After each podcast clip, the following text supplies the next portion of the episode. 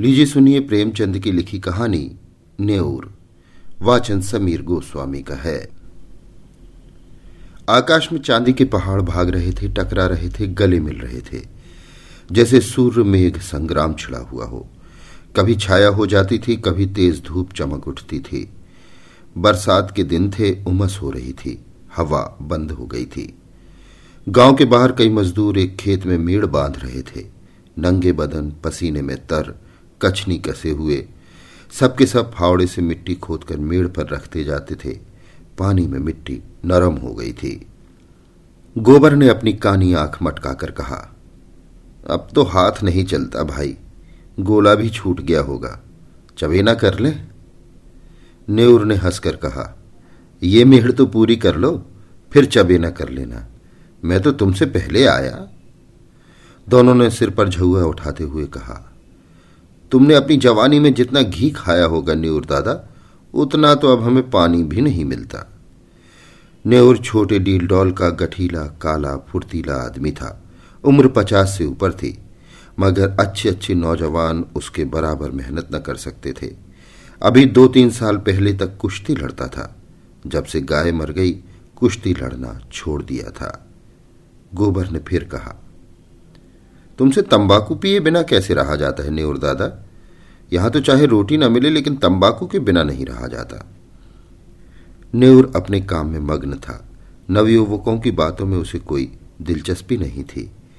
दीना ने उसे बातों में लगाने की कोशिश करते हुए कहा तो यहाँ से जाकर रोटी बनाओगे दादा? बुधिया कुछ नहीं करती। हमसे तो दादा ऐसी महरिया से एक दिन ना पटे। न्यूर के पिच के खिचड़ी मूछों से ढके मुख पर हास की स्मित रेखा चमक उठी। जिसने उसकी कुरूपता को भी सुंदर बना दिया। बोला, जवानी तो उसी के साथ कटी है बेटा। अब उससे कोई काम नहीं होता तो क्या करूँ? गोबर ने कहा, तुमने उसे सिर चढ़ा रखा है। नहीं तो काम क्यों ना करती? मज़े से खाट पर बैठी चिलम पीती रहती है और सारे गाँव से लड़ा करती है। तुम बूढ़े हो गए, लेकिन वो तो अब भी जवान बनी है। दीना ने कहा, जवान औरत उसकी क्या बराबरी करेगी? सिंदूर, टीका, काजल, मेहंदी में तो उसका मन बसता है। बिना किनारदार रंगीन धोती के उसे कभी देखा ही नहीं। उस पर गहनों से भी जी नहीं भरता। तुम गऊ हो, इससे निभाय हो जाता है। नहीं तो अब तक गली गली ठोकरें खाती होती। गोबर ने कहा, मुझे तो उसके बनाव श्रृंगार पर गुस्सा आता है। काम कुछ न करेगी, पर खाने पहनने को अच्छा ही चाहिए।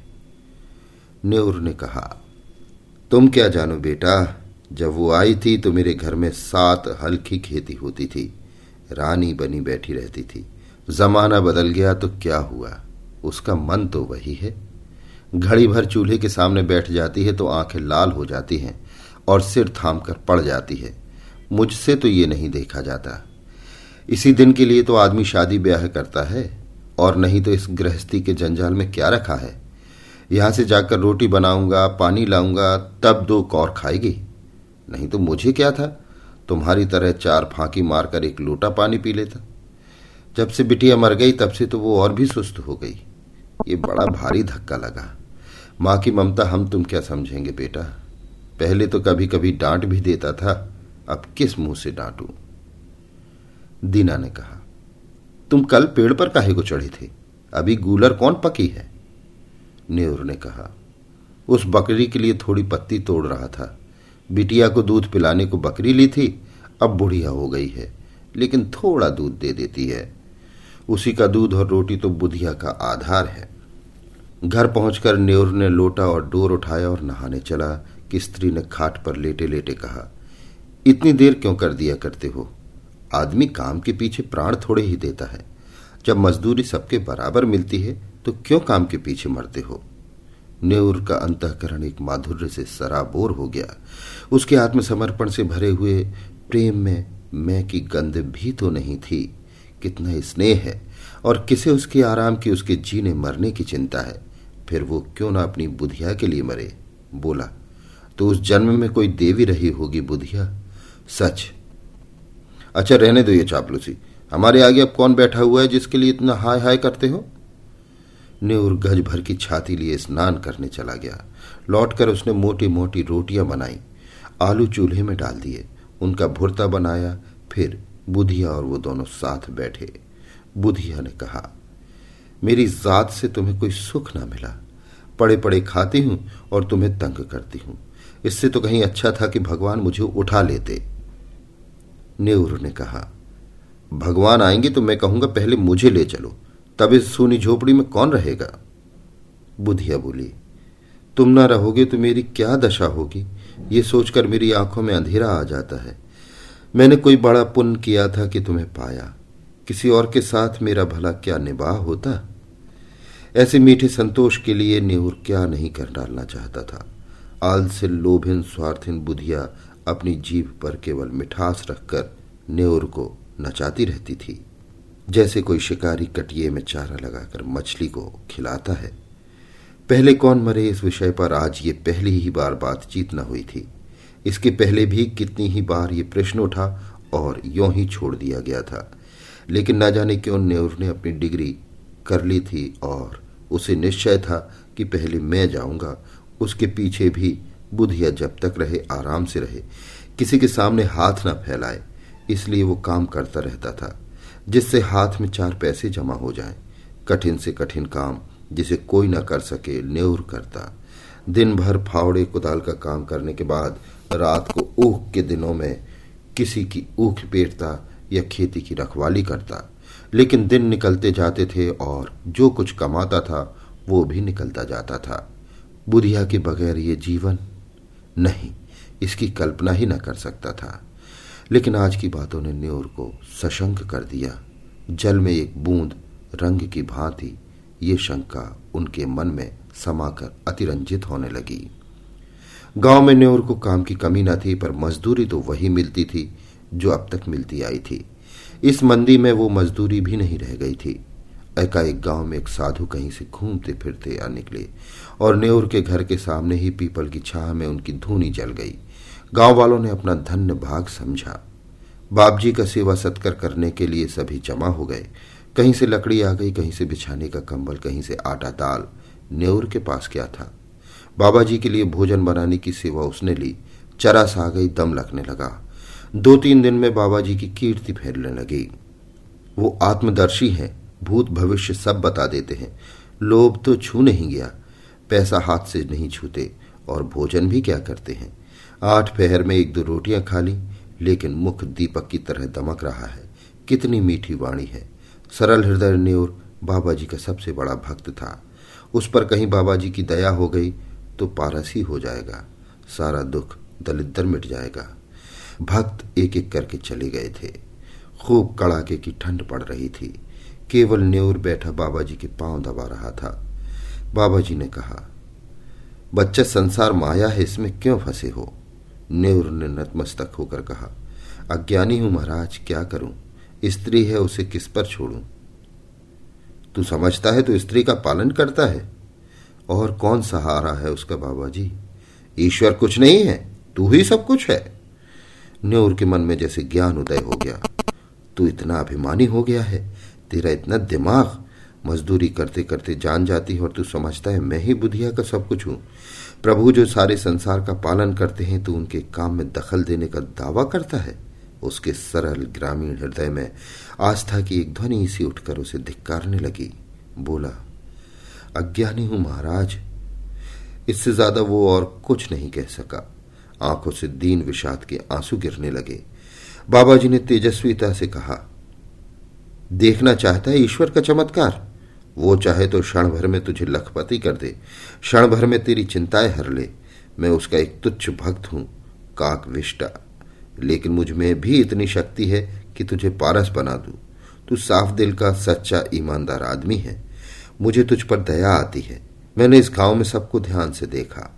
किसी में भक्ति नहीं, विश्वास नहीं। तुझ में मैंने भक्त का हृदय पाया। तेरे पास कुछ चांदी है? नेउर को जान पड़ रहा था कि सामने स्वर्ग का द्वार है। दस पाँच रुपए होंगे महाराज। कुछ चांदी के टूटे फूटे गहने नहीं है? घरवाली के पास कुछ गहने हैं। कल रात को जितनी चांदी मिल सके यहाँ ला और ईश्वर की प्रभुता देख। तेरे सामने मैं चांदी को हाड़ी में रखकर इसी धूनी में रख दूँगा। प्रातः काल आकर हाड़ी निकाल लेना। मगर इतना याद रखना कि उन अशरफियों को अगर शराब पीने में, जुआ खेलने में या किसी दूसरे बुरे काम में खर्च किया तो कौड़ी हो जाएगा। अब जा, सो जा। हाँ इतना और सुन ले। इसकी चर्चा किसी से मत करना। घरवाली से भी नहीं। नेवर घर चला तो ऐसा प्रसन्न था मानो ईश्वर का हाथ उसके सिर पर है। रात भर उसे नींद नहीं आई। सवेरे उसने कई आदमियों से दो दो, चार चार रुपए उधार लेकर पचास रुपए जोड़े। लोग उसका विश्वास करते थे, कभी किसी का एक पैसा भी न दबाता था। वादे का पक्का नियत का साफ़। रुपए मिलने में दिक्कत न हुई, पचास रुपए उसके पास थे। बुधिया के गहने कैसे ले? चाल चली। तेरे गहने बहुत मैले हो गए हैं, खटाई से साफ़ कर ले। रात भर खटाई में रहने से नए हो जाएँगे। बुधिया चकमे में आ गई। हांडी में खटाई डालकर गहने भिगो दिए। जब रात को वो सो गई तो नेवर ने रुपए भी उसी हांडी में डाल दिए और बाबा जी के पास पहुँचा। बाबा जी ने कुछ मंत्र पढ़ा, हांडी को धूनी की राख में रखा और नेवर को आशीर्वाद देकर विदा किया। रात भर करवटें बदलने के बाद नेवर मुँह अंधेरे बाबा के दर्शन करने गया। मगर बाबा जी का वहाँ पता न था। अधीर होकर उसने धूनी की जलती हुई राख टटोली। हांडी गायब थी। छाती धक धक करने लगी। बदहवास होकर बाबा को खोजने लगा। हार की तरफ़ गया। तालाब की ओर पहुँचा। दस मिनट, बीस मिनट, आधा घंटा। बाबा का कहीं निशान नहीं। भक्त आने लगे। बाबा कहाँ गए? कंबल भी नहीं, बर्तन भी नहीं। भक्त ने कहा रमते साधुओं का क्या ठिकाना? आज यहाँ, कल वहाँ। एक जगह रहें तो साधु कैसे? लोगों से हेल मेल हो जाए, बंधन में पड़ जाए। सिद्ध थे। लोभ तो छू भी नहीं गया। न्योर कहाँ है? उस पर बड़ी दया करते थे। उससे कह गए होंगे। न्योर की तलाश होने लगी, कहीं पता नहीं। इतने में बुधिया न्योर को पुकारती, इतने में बुधिया न्योर को पुकारती हुई घर में से निकली। फिर कोलाहल मच गया। बुधिया रोती थी और न्योर को गालियाँ देती थी। न्योर खेतों की मेड़ों से बेतहाशा भागता चला जाता था। मानो इस पापी संसार से निकल जाएगा। एक आदमी ने कहा न्योर ने कल मुझसे पाँच रुपए लिए थे। आज साँझ को देने को कहा था। दूसरा बोला, हमसे भी दो रुपए आज ही के वादे पर लिए थे। बुधिया रोई। नेउर की तलाश होने लगी, कहीं पता नहीं। इतने में बुधिया नेउर को पुकारती हुई घर में से निकली। फिर कोलाहल मच गया। बुधिया रोती थी और नेउर को गालियाँ देती थी। नेउर खेतों की मेड़ों से बेतहाशा भागता चला जाता था। मानो इस पापी संसार से निकल जाएगा। एक आदमी ने कहा, नेउर ने कल मुझसे पाँच रुपए लिए थे। आज साँझ को देने को कहा था। दूसरे ने कहा, हमसे भी दो रुपए आज ही के वादे पर लिए थे। बुधिया रोई, दाढ़ीजार मेरे सारे गहने ले गया। पच्चीस रुपए रखे थे, वो भी उठा ले गया। लोग समझ गए बाबा कोई धूर्त था, न्यूर को झांसा दे गया। ऐसे ऐसे ठग पड़े हैं संसार में। न्यूर के बारे में किसी को ऐसा संदेह नहीं था। बेचारा सीधा आदमी आ गया पट्टी में। मारे लाज के कहीं छिपा बैठा होगा। तीन महीने गुजर गए। झांसी ज़िले के धसान नदी के किनारे एक छोटा सा गाँव है काशीपुर। नदी के किनारे एक पहाड़ी टीला है। उसी पर कई दिन से एक साधु ने अपना आसन जमाया है। नाटे कद का आदमी है। काले तवे का सा रंग, देह गठी हुई। ये न्यूर है जो साधु वेश में दुनिया को धोखा दे रहा है। वही सरल, निष्कपट न्यूर जिसने कभी पराय माल की ओर आँखें नहीं उठाई, जो पसीने की रोटी खाकर मग्न था। घर की गाँव की और बुधिया की याद एक क्षण भी उसे नहीं भूलती। इस जीवन में फिर कोई दिन आएगा कि वो अपने घर पहुंचेगा और फिर उस संसार में हंसता खेलता। अपनी छोटी छोटी चिंता और छोटी छोटी आशाओं के बीच आनंद से रहेगा। वो जीवन कितना सुखमय था। जितने थे सब अपने थे, सभी याद करते थे, सहानुभूति रखते थे। दिन भर की मजदूरी थोड़ा सा अनाज या थोड़े से पैसे लेकर घर आता था तो बुधिया कितने मीठे स्नेह से उसका स्वागत करती थी। वो सारी मेहनत, सारी थकावट जैसे उस मिठास में सनकर और मीठी हो जाती थी। हाय, वे दिन फिर कब आएँगे? न जाने बुधिया कैसी रहती होगी। कौन उसे पान की तरह फेरेगा? कौन उसे पकाकर खिलाएगा? घर में पैसा भी तो नहीं छोड़ा। गहने तक डुबा दिए। तब उसे क्रोध आता कि उस बाबा को कहीं पा जाए तो कच्चा ही खा जाए। हाय, लोभ लोभ। उसके अनन्य भक्तों में एक सुंदर युवती भी थी, जिसके पति ने उसे त्याग दिया था। उसका बाप फौजी पेंशनर था। एक पढ़े लिखे आदमी से लड़की का विवाह किया, लेकिन लड़का माँ के कहने में था और युवती की अपनी सास से न पटती थी। वो चाहती थी शौहर के साथ सास से अलग रहे।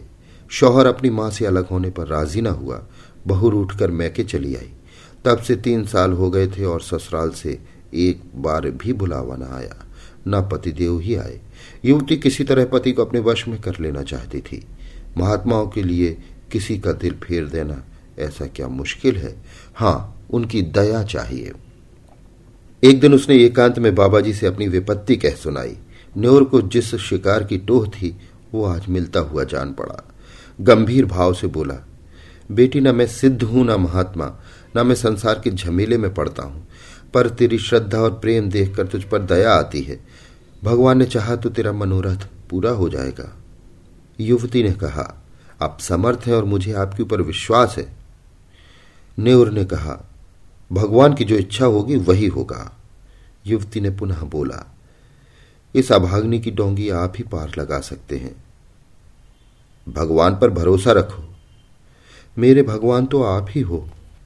न्योर ने मानो धर्म संकट में पड़कर कहा, लेकिन बेटी, उसके काम में बड़ा अनुष्ठान करना पड़ेगा, और अनुष्ठान में सैकड़ों हज़ारों का खर्च है। उस पर भी तेरा काज सिद्ध होगा या नहीं, ये मैं नहीं कह सकता। हाँ मुझसे जो कुछ हो सकेगा मैं कर दूँगा। पर सब कुछ भगवान के हाथ में है। मैं माया को हाथ से नहीं छूता, लेकिन तेरा दुख देखा नहीं जाता। उसी रात को युवती ने अपने सोने की गहनों की पिटारी लाकर बाबा जी के चरणों पर रख दी। बाबा जी ने कांपते हुए हाथों से पिटारी खोली और चंद्रमा के उज्जवल प्रकाश में आभूषणों को देखा। उनकी आँखें झपक गईं। ये सारी माया उनकी है। वो उनके सामने हाथ बांधे खड़ी कह रही है, मुझे अंगीकार कीजिए। कुछ भी तो करना नहीं है। केवल पिटारी लेकर अपने सिराहने रख लेना है और युवती को आशीर्वाद देकर विदा कर देना है। प्रातःकाल वो आएगी, उस वक्त वो उतनी दूर होंगे जहाँ तक उनकी टांगे ले जाएँगी। ऐसा आशातीत स्वभाग जब ये रुपयों से भरी थैलियाँ लिए गाँव में पहुँचेंगे और बुधिया के सामने रख देंगे, ओह, इससे बड़े आनंद की तो वो कल्पना भी नहीं कर सकते। लेकिन न जाने क्यों, इतना जरा सा काम भी उससे नहीं हो सकता। वो पिटारी को उठाकर अपने सिराहने कंबल के नीचे दबाकर नहीं रख सकता। है कुछ नहीं, पर उसके लिए असूझ है, असाध्य है। वो उस पिटारी की ओर हाथ भी नहीं बढ़ा सकता। हाथों पर उसका कोई बस नहीं। जाने दो हाथ, ज़ुबान से तो कह सकता है। इतना कहने में कौन सी दुनिया उलट जाती है कि बेटी, इसे उठाकर इस कंबल के नीचे रख दे। ज़ुबान कट तो न जाएगी। मगर अब उसे मालूम होता है कि ज़ुबान पर भी उसका काबू नहीं है। आँखों के इशारे से भी ये काम हो सकता है, लेकिन इस समय आँखें भी बगावत कर रही हैं। मन का राजा इतने मंत्रियों और सामंतों के होते हुए भी अशक्त है, निरीह है। लाख रुपए की थैली सामने रखी हो, नंगी तलवार हाथ में हो, गाय मज़बूत रस्सी से सामने बंधी हो, क्या उस गाय की गर्दन पर उसके हाथ उठेंगे? कभी नहीं। वो परित्यक्ता उसे, उसी गौ की तरह लग रही थी। जिस अवसर को वो तीन महीने से खोज रहा है, उसे पाकर आज उसकी आत्मा काँप रही है। तृष्णा किसी वन्य जंतु की भांति अपने संस्कारों से आखेट प्रिय है, लेकिन जंजीरों से बंधे बंधे उसके नख गिर गए हैं और दांत कमज़ोर हो गए हैं। उसने रोते हुए कहा, बेटी पिटारी को उठा ले जाओ, मैं तुम्हारी परीक्षा कर रहा था, तुम्हारा मनोरथ पूरा हो जाएगा। चाँद नदी के उस पार वृक्षों की गोद में विश्राम कर चुका था। नेवर धीरे से उठा और धसान में स्नान करके एक ओर चल दिया। भभूत और तिलक से उसे घृणा हो रही थी। उसे आश्चर्य हो रहा था कि वो घर से निकला ही कैसे? थोड़े से उपहास के भय से? उसे अपने अंदर एक विचित्र उल्लास का अनुभव हो रहा था। मानो वो बेड़ियों से मुक्त हो गया हो। कोई बहुत बड़ी विजय की हो। आठवें दिन नेवर अपने गाँव पहुँच गया। लड़कों ने दौड़कर उछल कूद कर, उसकी लकड़ी उसके हाथ से छीन कर उसका स्वागत किया। एक लड़के ने कहा, काकी तो मर गई, दादा। न्योर के पाँव जैसे बंध गए।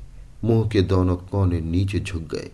दीन विषाद आँखों में चमक उठा। कुछ बोला नहीं, कुछ पूछा भी नहीं। पल भर जैसे निसंग खड़ा रह गया। फिर किसी तेज़ी से अपनी झोपड़ी की ओर चला। बालक वृंद भी उसके पीछे दौड़े, मगर उनकी शरारत और चंचलता भाग गई थी। झोपड़ी खुली पड़ी थी। बुधिया की चारपाई जहाँ की तहां थी उसकी चिलम और नारियल ज्यों के त्यों धरे हुए थे। एक कोने में दो चार मिट्टी और पीतल के बर्तन पड़े हुए थे। लड़के बाहर ही खड़े रह गए। झोपड़ी के अंदर कैसे जाएँ? वहाँ बुधिया बैठी है। गाँव में भगदड़ मच गई। नेवर दादा आ गए। झोपड़ी के द्वार पर भीड़ लग गई। प्रश्नों का तांता बंध गया। तुम इतने दिन कहाँ थे दादा? तुम्हारे जाने के बाद तीसरे दिन काकी चल बसी। रात दिन तुम्हें गालियाँ देती थी। मरते मरते तुम्हें कोस ही रही थी। तीसरे दिन आए तो मरी पड़ी थी। तुम इतने दिन कहाँ रहे? न्यूर ने कोई जवाब न दिया। केवल शून्य निराश, करुण, आहत नेत्रों से लोगों की ओर देखता रहा। मन उसकी वाणी हर ली गई। उस दिन से किसी ने उसे बोलते, रोते या हँसते नहीं देखा। गाँव से आध मील पर पक्की सड़क है। अच्छी आमद रफ्त है। न्योर बड़े सवेरे जाकर सड़क किनारे एक पेड़ के नीचे बैठ जाता है। किसी से कुछ माँगता नहीं, पर राहगीर कुछ ना कुछ दे ही देते हैं। चबेना अनाज पैसे। संध्या समय वो अपनी झोपड़ी में आ जाता है, चिराग जलाता है, भोजन बनाता है, खाता है और उसी खाट पर पड़ा रहता है। उसके जीवन में जो एक संचालक शक्ति थी, वो लुप्त हो गई है। वो अब केवल जीवधारी है। कितनी गहरी मनोव्यथा है। गाँव में प्लेग आया, लोग घर छोड़ छोड़कर भागने लगे। न्यूर की अब किसी को परवाह न थी, न किसी को उससे भय था, न प्रेम। सारा गाँव भाग गया। न्यूर ने अपनी झोपड़ी न छोड़ी। जब होली आई, सबने खुशियाँ मनाई। नेवर अपनी झोपड़ी से निकला और आज भी उसी पेड़ के नीचे, सड़क के किनारे, उसी तरह मौन बैठा हुआ नज़र आता है। निश्चेष्ट, निर्जीव। अभी आप सुन रहे थे प्रेमचंद की लिखी कहानी, नेवर। वाचन समीर गोस्वामी का था।